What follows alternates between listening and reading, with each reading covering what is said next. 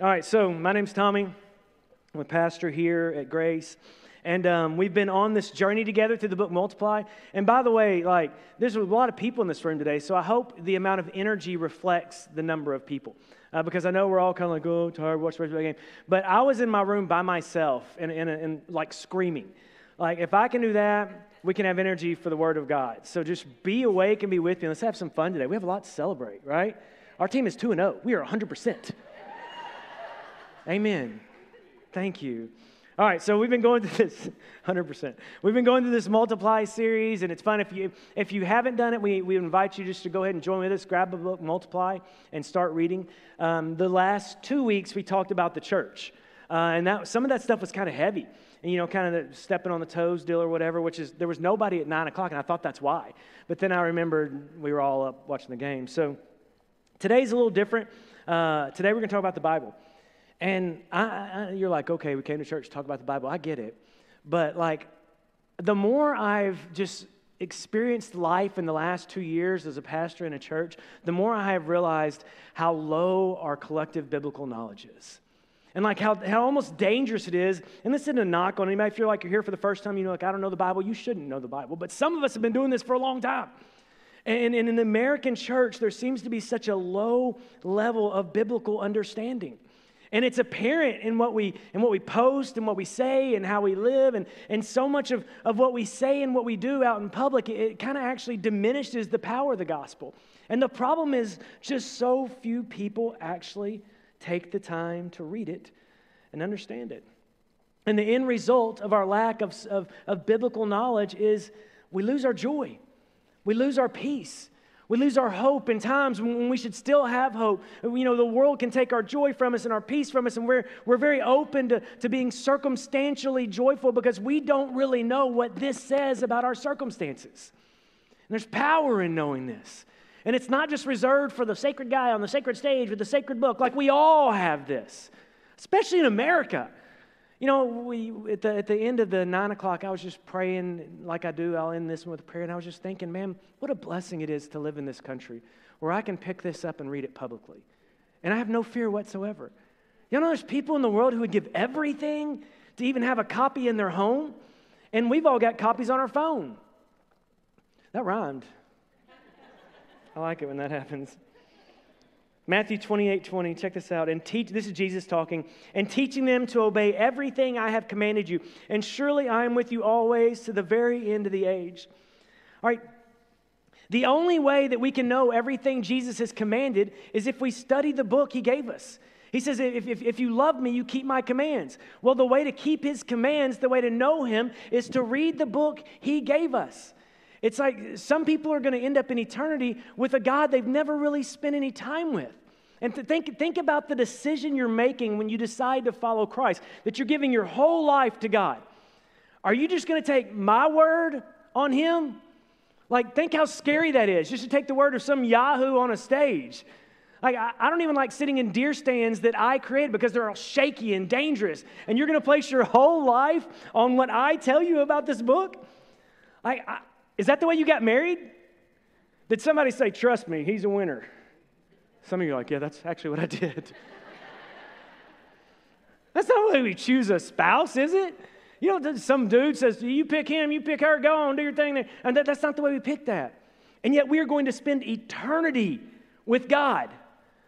And so I believe that between this day and that day, we ought to spend some time getting to know Him on our own. And the way you do that is by picking up God's Word and spending time with God. But for too many of us, you know what this is? What the Bible has become? Anyone ever tried a uh, Bible reading plan? Raise your hand if this audience participate. Anyone ever tried one? Anyone ever finished one? Exactly, none of y'all. Deb, you did not. None of us have ever finished one.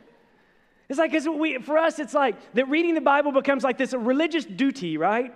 Where I'm gonna I'm gonna set some time aside and I'm gonna read it. And so we all start off with like, oh, I got my new Bible reading plan, and, and man, day one, like you you're there and you've got your coffee and you got this whole little thing and you got a little feather because you're gonna. This is how you take notes and you you're I mean you're into it, right? Day one, you were you were going. You've got a notebook full. Day two, day three, the office is doing a marathon. So I'm gonna watch the reruns of The Office first. I mean, we don't finish because it becomes religious duty for us. It just becomes a box we have to check, and so there's no joy, and, and we're on like this time limit. And I, what I don't believe happened in heaven when God and Jesus and the Holy Spirit, when they were discussing the Bible, I don't think they had a meeting where they said, okay, God said, I got an idea. Let's create a book that they will hate reading.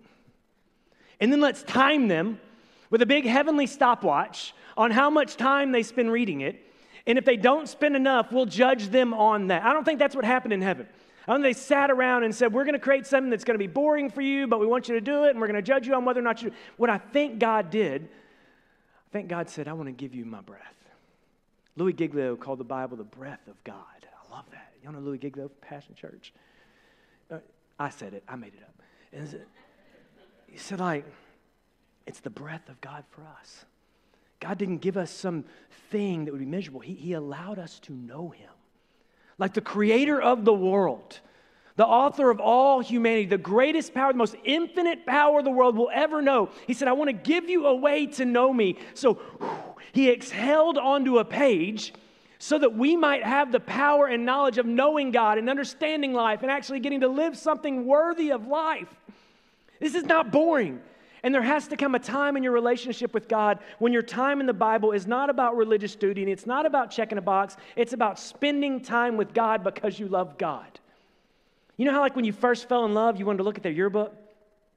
You look at their baby pictures, right? That's what the Bible can become. It can become that moment where you're just, man, I want to know everything about you. And so I want to read, even the parts like we read and we get like Genesis, Exodus, we get to Leviticus and we're like, Psst there can come a day where it changes, where God actually works inside of us to do something. But like everything in life, you reap what you sow, right? You reap what you sow. That's like the, the biblical thread that runs through the whole book. You reap what you sow. And what you put into this is what you will get out of it. And so if you schedule, you know, two minutes a day, every third day, I mean, you know, eventually you're going to go, man, this is boring. Of course it is. Because you're not putting anything into it. God doesn't want scheduled time with you. I mean, he doesn't want just that. He wants that too. He doesn't want just that. He wants to speak words that change your life.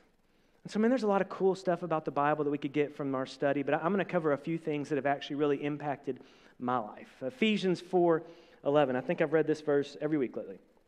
So, Christ Himself gave the apostles and the prophets and the evangelists and the pastors and the teachers to equip His people for works of service so that the body of Christ may be built up until we all reach unity in the faith and knowledge of the Son of God and become mature, attaining to the whole measure of the fullness of Christ.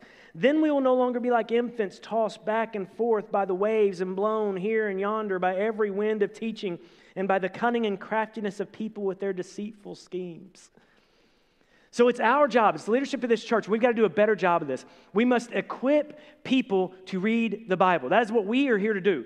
That is our job, and we are constantly looking at new ways to do that and better ways to do that. And, and in the past, we haven't done a great job, and other times we have.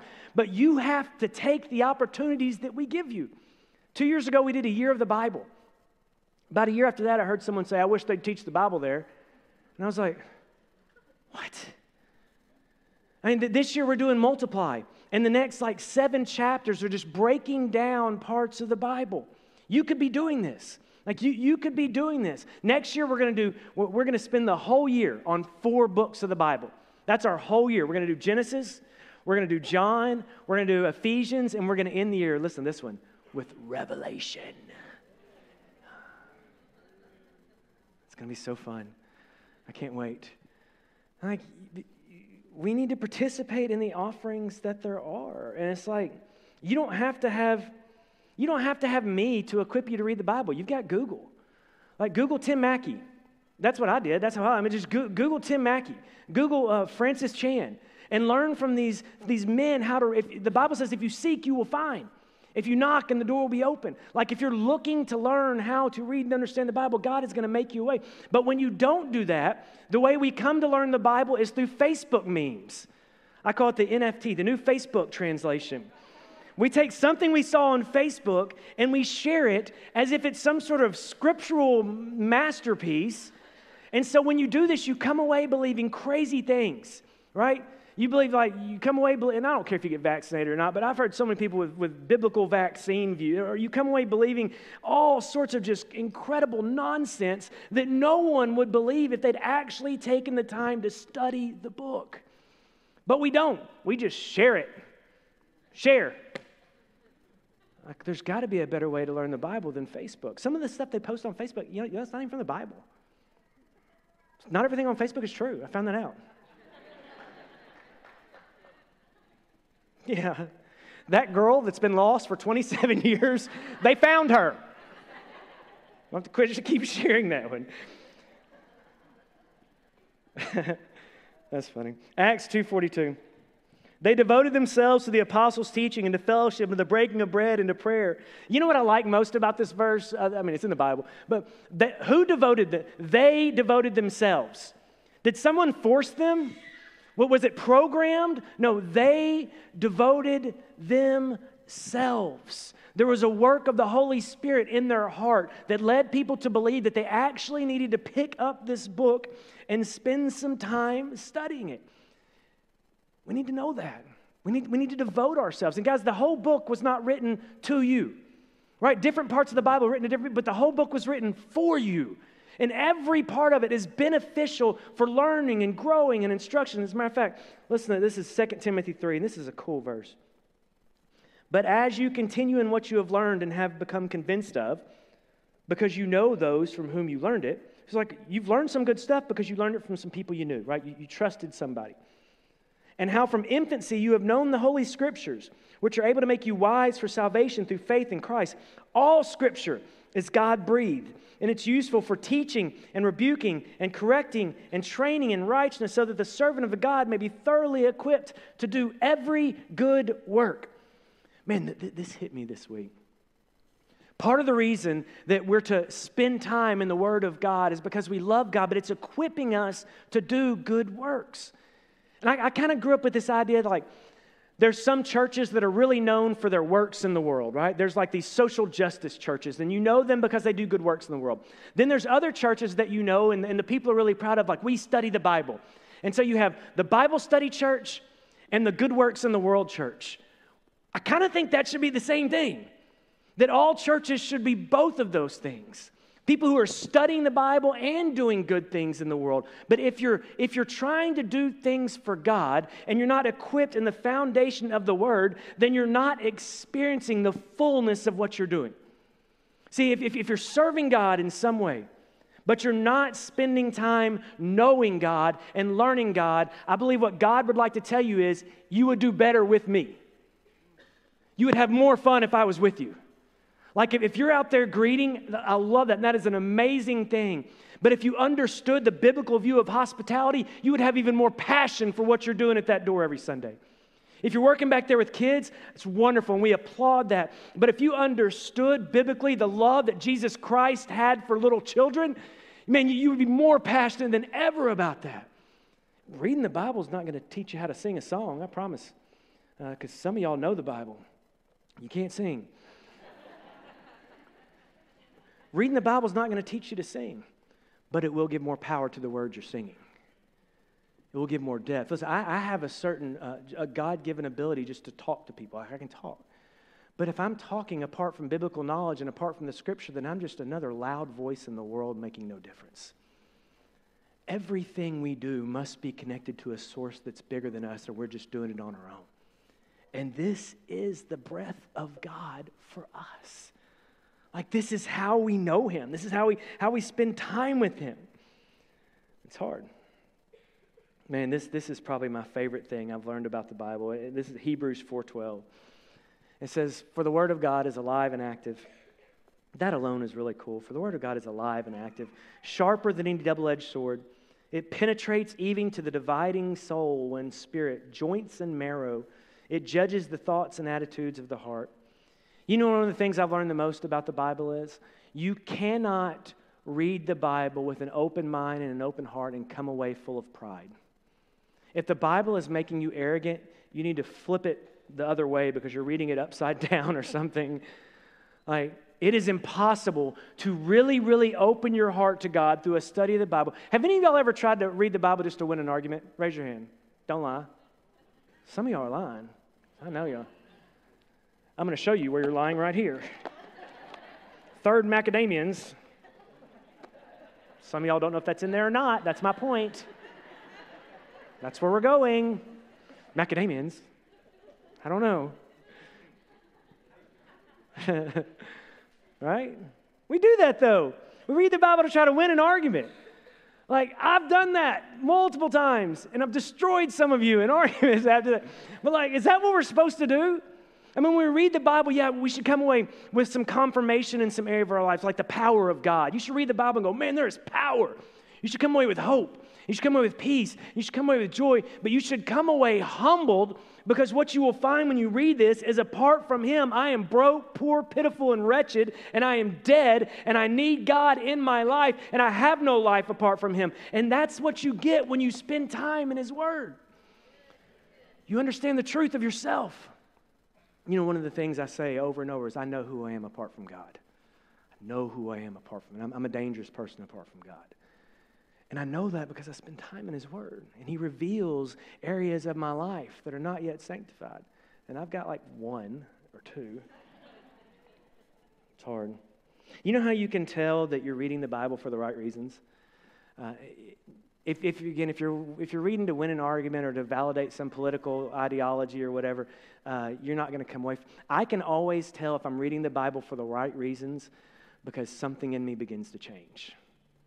There's transformation inside of me. Listen, listen to James. This is really cool. James 1.22. He says, Do not merely listen to the word and deceive yourselves. Listen, what, look, do what it says. Isn't that crazy? Don't just listen to it do what it says.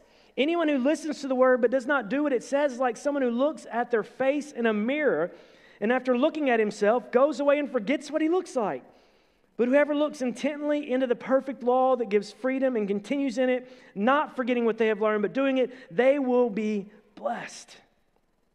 I love that, man. How many times have, have you read the Bible and read something and then just turned away like it didn't even exist. It'd be like looking in the mirror and you're just putting makeup all over your face, you know, like Indian war paint. And then you walk away going, I look good, don't I? You know? I know, you got stuff all over your face. Like when, when you look in the mirror and you see something that's not right, you typically want to want to change it or, you know, brush your wig or something, right? Like, how many times do we read things in the Bible? And, and or we say this, we're reading something, we're like, well, that's outdated. Y'all ever done that? Well, you read something in the Bible you don't really like, and you're like, well, that must have been for a different place or different time. Or you read something in the Bible you don't really like, and you're like, man, I sure hope my spouse reads that. they need that. My wife isn't in here. That's good. Isn't that what we do? I sure hope the people at that other church read that. Mm, I'm going to post this on Facebook. I'm going to pluck these three words completely out of context and post them on Facebook to show everybody how smart and righteous I am. No, no, no. I, it says, it says, but whoever looks intently in the perfect law that gives freedom and continues in it, not forgetting what they've done, but doing it. It says, do what it says. Like when, when we're reading this, I think the main thing we need to remember is he's talking to me. When I'm reading this book, like the first thing I need to remember is he's talking to me. He's talking to me. Now, I know that section wasn't written, wasn't written directly to me, but it was written for me. And I'm reading these things, not going, well, God, you're wrong, and this, and this, this, and this should be over here. I'm going, how can I take this knowledge and use it to, to make my life more like Christ under the influence and the power of the Holy Spirit? How can I do this? Whatever I'm reading, my question is not, well, I sure hope. And, and for me, it's, I, I, I can't always be thinking I need to preach that. I need to preach that. I need to preach that. Maybe you're a Bible study leader or something. Everything you read is just something you're going to teach somebody else. No, I need, this is for me. And so I'm reading it and I say, God, all right, I don't understand this. I don't get it. But what do I do with this so that I become more like you? Not so that I win my political fight, not so that I make my point, not so I have some cute Facebook meme. How do I become more like you through this passage? And if you will do that with an open mind and honestly, you'll begin to fall in love with God. It's crazy how it happens. You'll actually find yourself one day reading the Bible and not looking at your watch or your phone. Unless your Bible's on your phone, then you'll be looking at your phone. You see what I'm saying? Like, you can actually get a little lost in this. Like, like, that first conversation, the first time you fell in love. You remember when you'd sit on the phone all night? Y'all remember that? And the girl would be like, My dad's coming, I gotta go by. Anybody else, when they had like, we actually real phones? Gotta go by. Like, there can come a point in your relationship with God where this actually becomes like an intimate experience with the lover of your soul. It's possible. Throw that last verse up there for me, if you don't mind. This, this, this is why it's possible. But when He, the Spirit of truth, comes, He will guide you into all truth. He will not speak on his own. He will speak only what he hears, and he will tell you what is yet to come. So when you're reading the Bible, when you've given your life to Christ and you're reading the Bible and you're under and, you, and you're really trying to open yourself and surrender yourself, then the Holy Spirit is working through you to translate. He's opening your mind to see things you would never see. He's, he's, he's doing things in you where you actually read something and it goes from head knowledge to actually changing your heart, and you move out in the world actually transform. This is possible. Guys, the people in this church who have the deepest influence on me aren't necessarily the smartest. They're not necessarily the most talented. They're the ones who've spent the most time in the Word.